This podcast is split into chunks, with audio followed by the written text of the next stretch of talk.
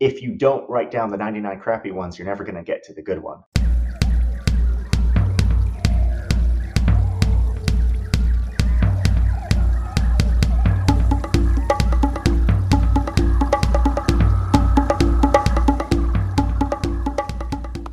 Insta hello. Welcome back to the Wild Business Growth Podcast. This is your place to hear from a new entrepreneur every single Wednesday morning who's turning wild ideas into wild growth. I'm your host, Max Brandstetter, founder and podcast producer at Max Podcasting.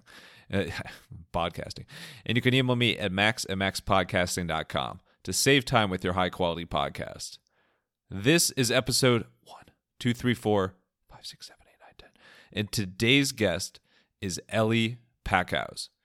Eli is the co founder and CEO of InstaFloss, which is exactly what it sounds like. It allows you to floss your teeth in 10 seconds using really, really cool water jets.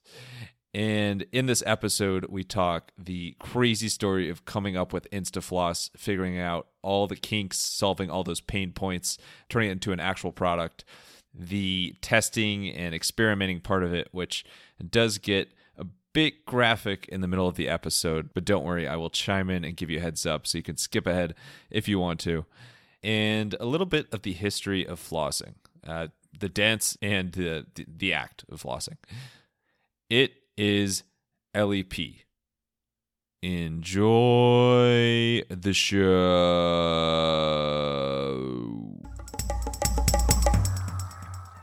Alrighty, we are here with Eli Packouz, the co-founder and CEO of InstaFloss super duper cool company, uh, Instaflossy company, if I were to create an adjective, that is uh, coming out with a really, really cool launch that, you know, it sounds cliche, but I think it could literally, you know, change the game, change the way that you floss.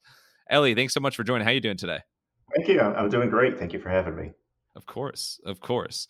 Before I started prepping for this interview, I was going to make a joke about you being an Eli and uh, my wife Dana's favorite football player of all time being Eli Manning. And uh, I'm glad I checked the pronunciation of your name because uh, I'm sure she likes Ellie Manning, but uh, probably a little bit different. So thanks for confirming that. But we're, we're big fans of you nonetheless. We're the same on paper. exactly. Exactly. We're going to dive into the InstaFloss story, but before that, you have a pretty cool background in the music world or, or music entrepreneurship world. So your company before InstaFloss was Singular Sound. So shout out alliteration there, uh, superb. But it kind of started as a way to revolutionize the drum machine. You know, there's some music, new sort of music gear there. Where did this interest in starting uh, or, or inventing stuff in the music space first strike you? Um, so I co-founded Singular Sound with my brother. My brother's a musician, and uh, he was having the issue of not being able to find any drummers uh, to play with. Statistically, drummer drums are a, a, a, lesser played instrument. No, no parent wants their kid to play the drums, and no neighbors want your kid to play the drums. Uh, so it's very hard to find drummers, and if you find drummers, uh, they have to lug around all their equipment. So even if you have friends who are drums, they can't necessarily easily come to your band practice. So it, it is a it is a known problem for uh, instrumentalists of all sorts besides drummers. So uh, he wanted to get a drum machine, and none of them they were super complicated. First of all, and second of all, even if you figured out how to use them, you couldn't improvise with them while playing guitar or or whatever instrument you were playing. So, you know, you'd have to go, you'd have to create a beat, you'd have to, it's like you could find a YouTube video and click play and that's it, but then you're stuck with it and you can't make anything up. So he actually had the concept initially. I decided to join him. I was like, we need to go, we need to make this not just for you, we need to make this for everyone. Making products for as many people as possible is what eventually led me out of the music tech business uh, and into something that is a little bit more universal, such as flossing because you know I really want to design products that are going to be used for as many people as possible. So eventually, eventually, I did get out of that business. Uh, well, not out of the business. I'm no longer operating day to day. I'm you know, still like on the board. But it's been 10 years. We we came out with eight products at Singular Sound, all of which were blockbuster hits. We, we started with the hands-free improvisable drum machine called the Beat Buddy, but then we moved on to a lot of other different products, super cool gear, shout out to Singular Sound, even though that's not what this is about. But uh, if you're an, a musician definitely some stuff that I think uh, is super cool and I'm really proud of. And that struck a chord with the um, drums being a tough incident. So I'm, I'm, I'm someone who played drums growing up, and I have some serious nostalgia towards it. And like I, I I would love to have a drum set like right now, but an apartment building is just not feasible. I got lucky because my parents were super supportive with it, and like they you know encouraged me. It's like drum as much as I want, but um, I know in most cases, I would say the average person can get annoyed pretty quickly uh, if like someone nearby you or like your neighbor or somebody is is drumming like crazy because they're not the quietest instrument in the world. So I see I see where the inspiration came from. What would you say is the, the biggest lesson just in terms of entrepreneurship that you learned from your your singular sound journey? One thing that's super important is there's a lot of things you don't know and you have to supplement yourself with people who know what you don't know. Taking from the singular sound journey, that's when I went into Instafloss, you know, I had a lot of experience designing products and working with engineers and getting them to be manufactured, et cetera.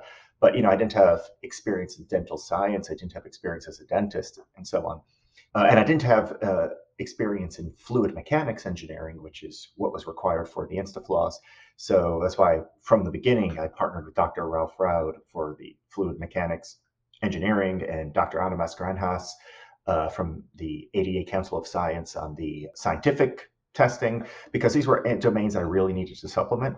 It's not just about partnering with people, right? I mean, the biggest mistake I see people make in general is assuming that you know something, and that's the greatest way to have a downfall. So, for for example, when I was hiring marketing people for Singular Sound, you know, I was asking them questions, and everyone give confident answers. The person who I ended up hiring and who performed way better than anyone I've ever hired before or since.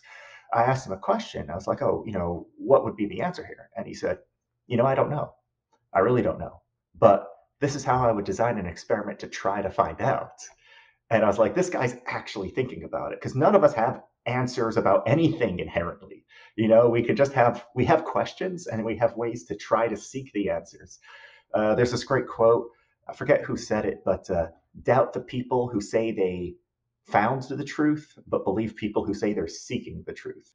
I think we're going to credit that to uh, Eli uh, because you said it now, so it's con- it's confirmed.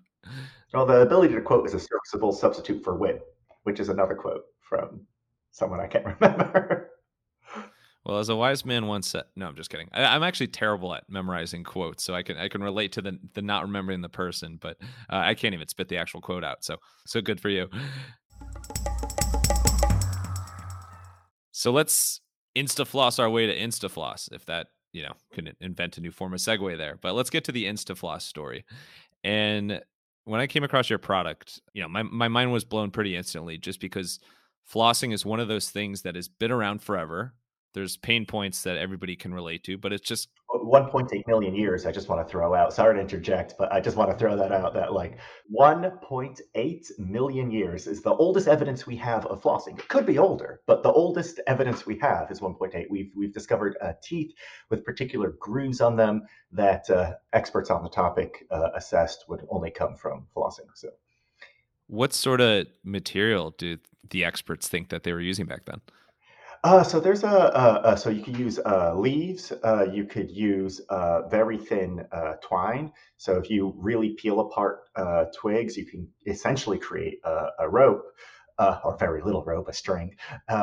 what is a rope but a bunch of string? And so essentially string floss, not nylon, but like a natural hemp rope. But probably not hemp. There you go. So I, I knew flossing has been around for a while. I was probably one point seven million years off, but nevertheless, it's been something that's been around for a while. And I would say flossing, besides that, you know, like viral floss dance that was popular a few years ago, um, has very little to do with the music industry. So, what is it that grabbed your attention to this flossing space or flossing problem, uh, and and made you start a business there? I mean, I've been designing a lot of products, and even in the music industry, there were hardware products, there were software products, there were uh, hybrids of the two, you know, hardware that interacts with uh, software. Uh, just because everything was in the, the music tech industry doesn't mean that they were all the same the same kind of product. So I really started viewing myself as a, a product designer and creator. And I have a journal where every time I think of a problem and a potential device that can solve it, I, I write it down. And I take notes on how hard I think it would be to create, as well as what the how many people would actually want the product. So the demand, you can say. And when I had the idea for InstaFloss, or at least the first conceptions, I knew that this was something that not only was possible to create, but that would be orders of magnitude bigger than anything in the music tech industry. Uh, you know, like 10% of people in the United States play an instrument. Uh, 10% of those people actually regularly play their instrument, and 10% of those buy gear for their instrument. We're talking about a fraction of a fraction. Uh, whereas everybody, and when I say everybody, I mean it in a scientific term, which is a 95% confidence. Just cut off the tail end of the bell curve. I know some pedants out there are going to be like, well, not everybody. Okay. Other than the tail end of the bell curve, everybody has teeth, and everybody ought to floss, but nobody wants to. Uh, 70% of Americans regularly skip flossing, and the reason they give is because it takes too long. So I knew if you can design something that could floss your teeth for you and do it really, really quick, 10 seconds is how it ended up quick ended up being, everybody would floss. And it's important that we get them to floss. So I knew that there was this huge potential. And I was like, I have no choice but to go for it. So you've identified pain points on pain points and an enormous market um, lots of teeth out there, lots of gums out there. I think I just said teeth, T E E F, but I'm gonna keep it in. In terms of R and D and like product development, I know there's a whole process there with any product, but for you, it's how much disruption there is with your product. Can you take us through some of the highlights of this? What I know is a multi-year R and D process. Five years of R and D, by the way, way longer than I ever thought it was going to take. Had I known it was going to take that long, I don't know how I would have ever begun that journey. You could say 1.8 million in five years if you want to, you know, add on the history to it. Well, I mean, you know, it would be pretty difficult to uh, create the device without certain uh, elements that, you know, came from certain like uh, supernovas. So, I mean, it's a long time coming. You know, it's a long time coming. But in particular, where we go from what was available to uh, everybody as of five years ago and the InstaFloss of today the first conception was, well, how are you going to floss everybody's teeth? Obviously, the first thing I thought of was string, but I started doing research into it and I discovered, and, and I've read every single study that has been published in the last 50 years on this. Water is actually, well, highly pulsating, high pressure water uh, is actually more effective at removing plaque, uh, reducing gingivitis, reducing bleeding, reducing periodontal pockets, etc., than string is.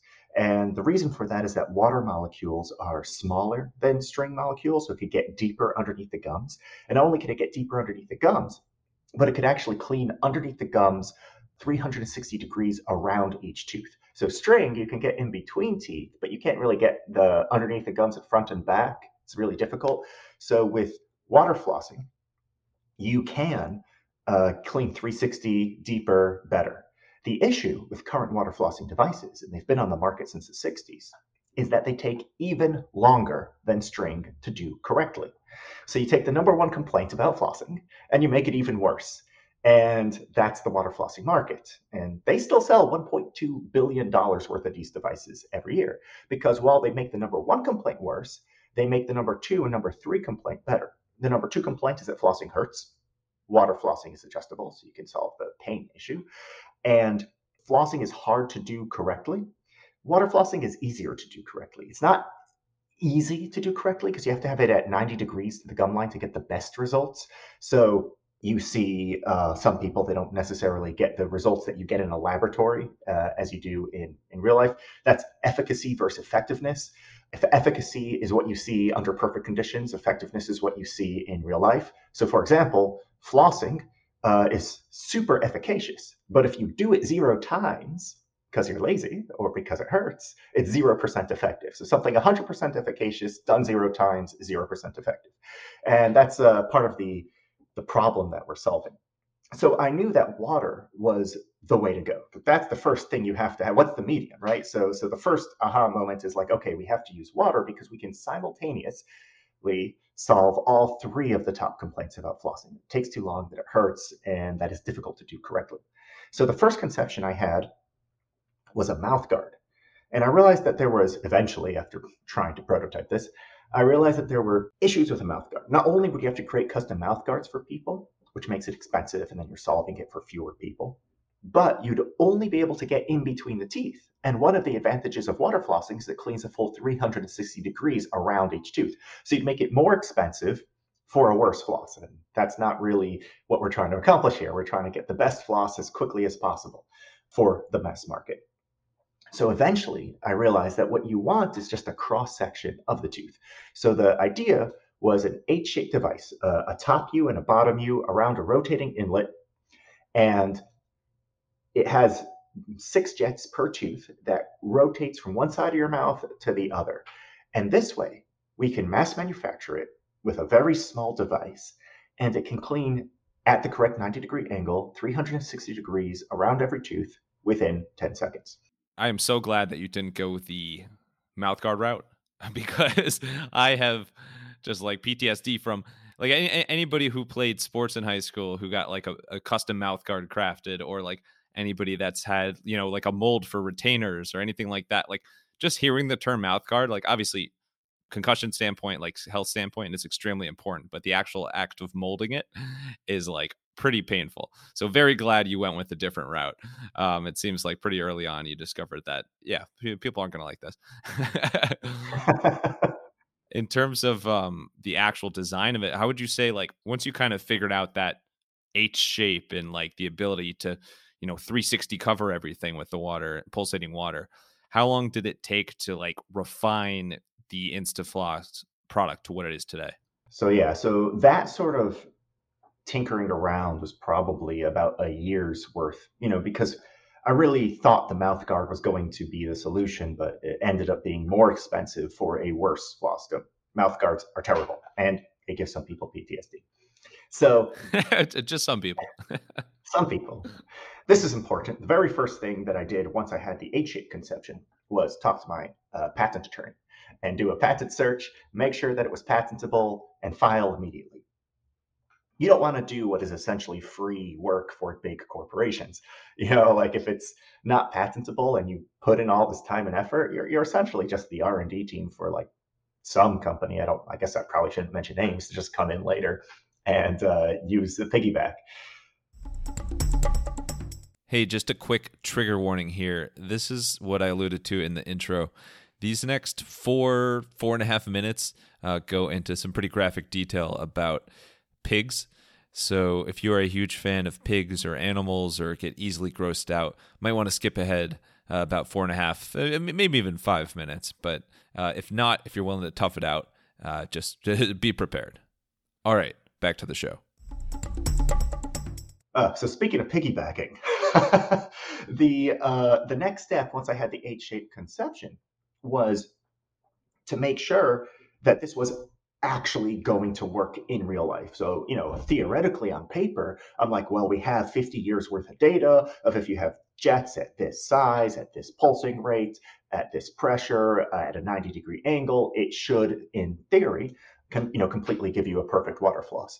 However, there's often a, a big difference between on paper and real life, or, or as they say, uh, in theory, there's no difference between theory and practice, but in practice, there's a difference between theory and practice. So we had to move. we had to move from the paper to real life, and before we could actually start doing experiments on humans to see if this was working, and this is where your partnerships come into play. You know, I was not a dental scientist, but I partnered with one. And so Dr. Anna Mascarenhas is like, this is what you do because you have to make sure that the jets are the correct distance apart from each other, they have the right number of jets, that they're the right distance from the tooth, etc., that they're actually covering 100% of the gum line. What we did was we got pig heads from pig carcasses. And I know this is a little gross, but this I, I, as as one naturally does. I mean, I've done that in my business, and no, I'm just kidding. uh, yeah, I know. I, you know, we, we called up the butcher, and I'm like, uh, we need pig heads. And honestly, the guy's like, why? And I'm like, for science. And he's like, that that that checks out. so uh, apparently, uh, uh, he actually does get calls from uh, medical universities quite frequently uh, for for the pig head. So that's what they use the head for. You know, the rest of it is being sold in supermarkets, but there's lots of heads, and they're in demand by universities and research laboratories. And well, I guess we became one of them. What we would do is we would get the pig head and we would actually cut it vertically. So, like from the forehead to the chin. So that way we have two halves and that way we can see on both sides of the tooth. And we would floss half of the, the teeth and then we would cut away the gums and look underneath and see how much plaque was being removed, you know, how deep we were getting underneath the gums lines, etc. And this way we were able to see if we needed to make the jets closer, further, if we needed more jets, if we were pulsing at the correct zone, at least in animals, right? But that that enables you to do quick iterations on your engineering. So we could say like, oh, these jets are not far away enough, or these jets are too close together. We need to change the spacing. Then we would change the spacing and do more experiments, etc. This actually caused some strife in the office because at the time I was still the co-founder of Singular Sound and the Singular Sound office. But you know, I was working on this project of, of Instafloss, and I would use the Singular Sound kitchen. And you know, you get all these musician guys, and they're like, "Can you do science in a science sink, not a science in a food sink?" Because when you cut the the pig head uh, vertically, like the brain falls out, and uh, it's a very small brain. It's like a golf ball, but it feels like Jello. It's really weird. Anyway, my apologies for getting too uh, too wild on this wild business growth podcast. No, no such thing. But yeah, well, I've never I'll never think of pigs the same way again. But no, I, I, I think you're probably one of the only people in the world to ever floss a pig. I would imagine, uh, maybe pig farmers. but you know, it's fascinating that uh, it's a, it's a viable route, and I'm sure you and I know you learned lots of insights from it. Yeah, how many times was it till they kicked you out of your own office? No, I'm just kidding. I mean, it, it, was it was it was getting getting pretty heated, and then because Singular Sounds is a like a musician company, you know, we would try to make sure that everyone would hire was musicians. We definitely had some people who were, you know, kind of the rebellious type, as musicians are wont to do. And they were like, oh, we got to take these pig heads and we got to drop them off at the police station. That will make a statement. And oh okay. Uh, so this is going to be an incredibly hard segue, but uh, so Kickstarter. So, uh, so, Kickstarter, so I'm sure Kickstarter just you know blackballed this podcast, but no, uh, you have um, done an incredible job of you know raising millions in the crowdfunding space you know even ahead of your launch and i think it's something uh, many entrepreneurs are interested in but a lot of you know so many people don't know the right way to go about it or where to even get started what are some of the things that worked that have worked really really well for instafloss in terms of getting attention and uh, raising funding in that route yeah, absolutely. I, I, guess the first thing I'll say though that if you're an entrepreneur and you really don't have a knack for marketing, the second best thing you can do, which is maybe the first best thing that you actually can do, is to hire an agency and have them do that for you. They certainly will be the second best option that is possible, but maybe the first best option for you, because the first best option is to actually know what you're doing and to do it well. And because you will get far better results than any agency. It just requires knowledge on your part, hard work on your part, insight on your part, etc. And you know, luckily, I was had been working with marketers at, at Singular Sounds. I knew quite a bit. It was not my first Kickstarter. We actually started Singular Sound with a Kickstarter when we first launched the product. Uh, so when it came to InstaFloss, it was like, okay, we're going to do another Kickstarter and took all the lessons from there, plus the 10 years of knowledge coming from marketing since then. So the most important thing I would say for your Kickstarter is you have to have a giant launch on day one because success begets success, failure begets failure. If you're not trending, you're never going to be seen. And if you're not seen, you're not going to get trending. So you have to be trending the moment you launch. Okay, great. How do I do that? So the way you do that is you have to have a as large as possible or as enthusiastic as possible, and hopefully both, because these things, you know, uh, of an email list.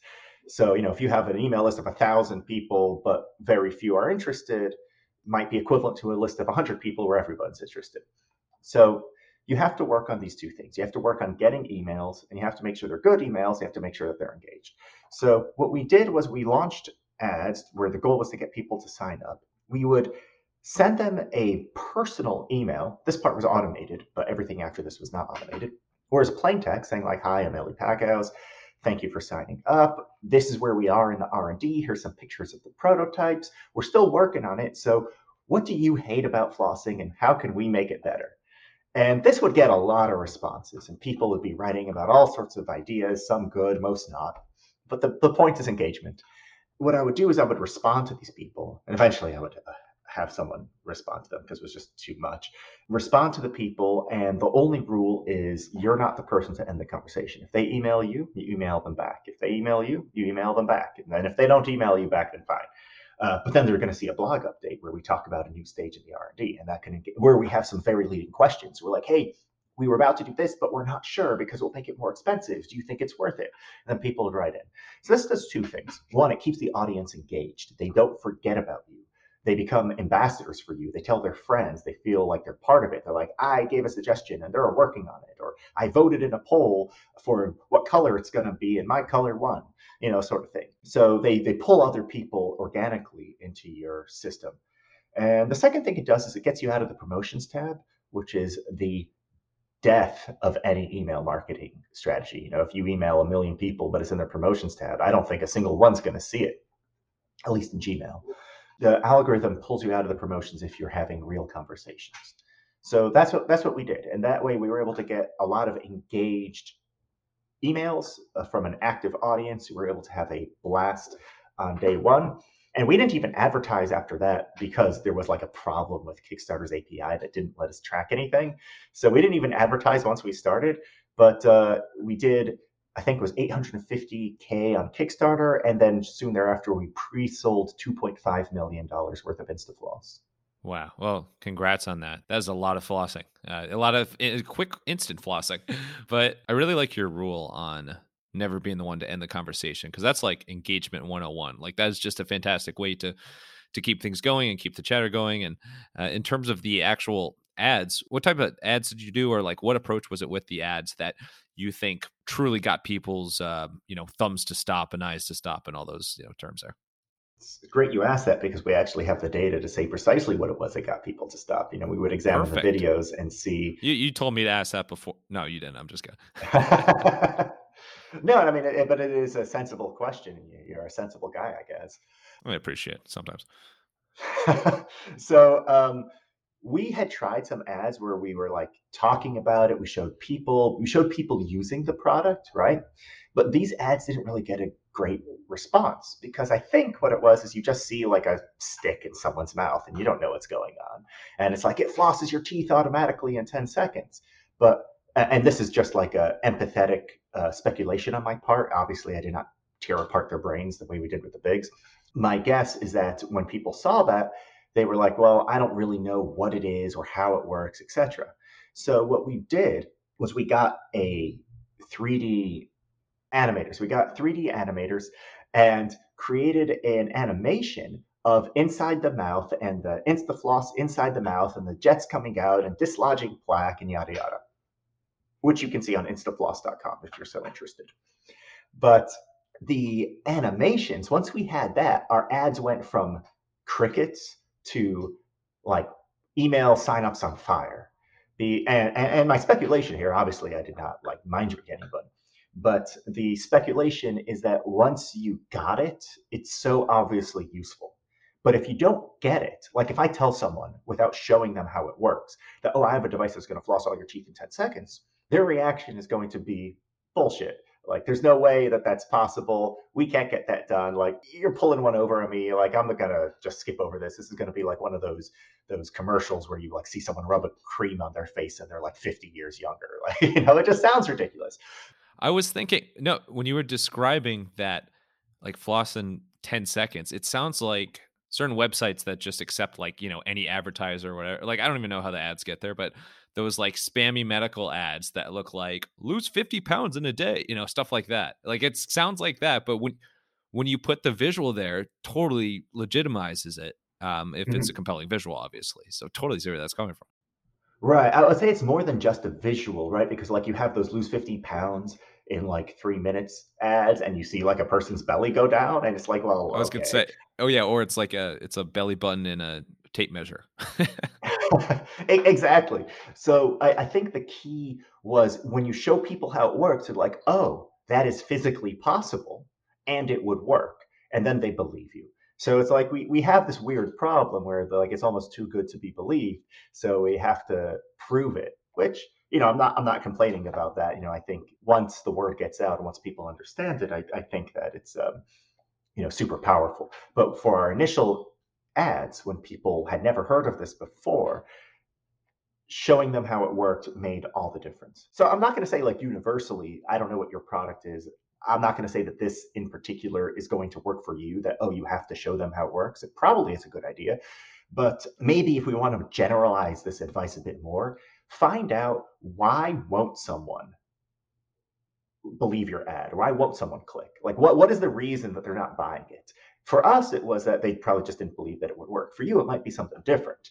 I, I don't know what it is, but find out what that is and then make that the focus of your ad. Like the number one reason you're going to say no. Eh, because a lot of times we focus on like what's going to make them say yes. But one no is more powerful than a million yeses. So you have to find out what's going to make them say no, I'm not going to get your product. And you have to address that before everything else.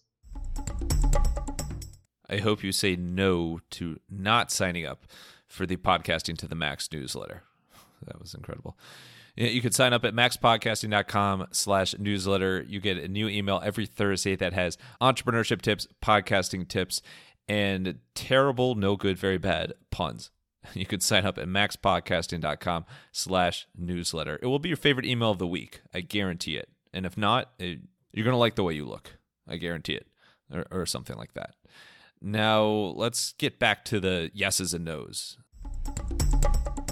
So I'm hoping you say yes because it's, uh, I guess one millionth is powerful. No, but uh, would you be interested in wrapping up with some rapid fire Q and A? Let's go. All right, let's get wild. Yes. What is a? I call them weird talents, but like a party trick or something around the house, something you're really good at that doesn't impact your business. You're just like really good at it. Uh, backcountry wilderness survival. Uh, as a person who spends all of my time on a computer making technology, getting rid of all of it, navigating by the stars, filtering water, etc., is my jam. And actually, I have some of my best inventions in my head while I'm out there. Well, that actually segues perfectly to the next question. So, in terms of making note of those inventions, so you mentioned that you have a journal that you write down like product design ideas, problem ideas. What is um a tip or I, I hate the word hack because everybody uses it. But what what's a hack uh, in terms of a journal like that? In terms of making sure that you truly are diligent about writing down these ideas and jotting down the key points that would actually bring these to life? Well, the best way to have a good idea is to have a lot of ideas. So uh, write down the crappy ones, you know, because it just keeps them coming. Only one out of a hundred of your ideas are going to be great or good in any way. But if you don't write down the 99 crappy ones, you're never going to get to the good one. And also, one thing I would say is that a lot of times I've seen people be like, oh, I have this idea. It's going to be this product. It's going to be amazing, yada, yada, yada. And then they go on Amazon and it's being sold already. And they get like really crestfallen because this was like their thing. I'm like, no, dude, you should be elated because you had a good idea. It was so good that someone's making money off it already. Now, obviously, it's not for you right now, but it shows you that your brain is on the right track. What is your take on uh, the floss, the dance, the floss? whatever makes you happy you know like honestly I, I i'm glad that people are having fun and i would not want to take that away from anyone. If, if you don't want to see someone laugh uh don't criticize their laugh. So if they're having joy go for it. Perfect. That was um i've heard rumors that it's coming back but that you know years ago that was like you couldn't take a step outside with somebody flossing so oh, it's my number one dance move for obvious reasons like i i, I have to be about it. Perfect. You need to do the floss dance on Insta, and then it's an Insta floss. Bam. All right. What is an insight about flossing, other than it being 1.8 million years old, that is very surprising? You think most people wouldn't know about flossing? I would say that probably the thing people don't realize is that the mouth is the gateway to the rest of your body, and inflammation in your mouth can travel along the cardiovascular pathways to every other thing in your body, pretty much. So, any system that is worsened by inflammation or issues with cardiovascular health will be worsened by not flossing. So, there's lots of data, uh, lots of correlative data where poor oral health is correlated with poor cardiovascular health, which is correlated with even arthritis and Alzheimer's. And perhaps this one is the most surprising erectile dysfunction. Holy moly. I. I my uh, my final question is about mangoes, but I should have made it about bananas just to segue that. But uh, or eggplants. But um, last one. I know that the history, the early days of Instafloss were pretty heavily influenced by an encounter you had with the mango. Can you share that story? No, that's so traumatic. Uh, so yeah, I was eating mangoes with my brother. We had to get ready for a meeting, and we're like, okay, we got to floss all this stuff out. And trying to get rid of all of that floss was, we're like, there has to be something. There has to be a way to do this automatically. And I would say most inventions are born from that. You know, you have a problem. If only there was a device that can solve it. So if, if you want if you want to create inventions, first find problems, then think of devices that can solve them. That's perfect, and I'm glad. I know I know the mangoes can be traumatic, but I'm glad you were able to relive that with us. But Eli, this has been fantastic. Uh, we I, I knew we were going to cover flossing and insta flossing and music.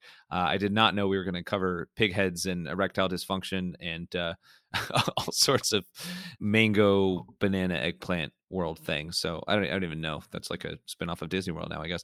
Anyway, thank you so much for coming on. Uh, I know that if you're interested in InstaFloss, you can learn more at instafloss.com. Final thoughts, stage is yours. It could be a quote, a line, uh, just kind of like words to live by, music lyrics if you want, whatever you want. Send us home here.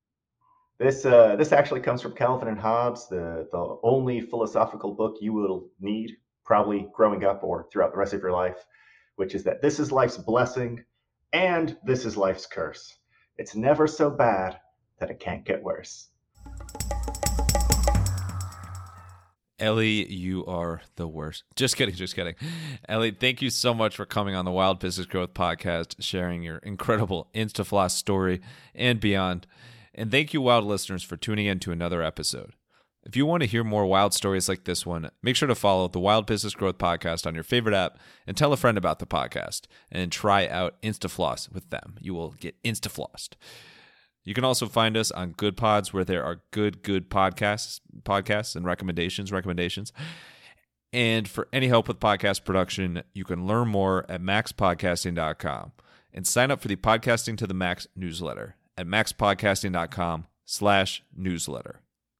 Until next time, let your business run wild. Bring on the bongos!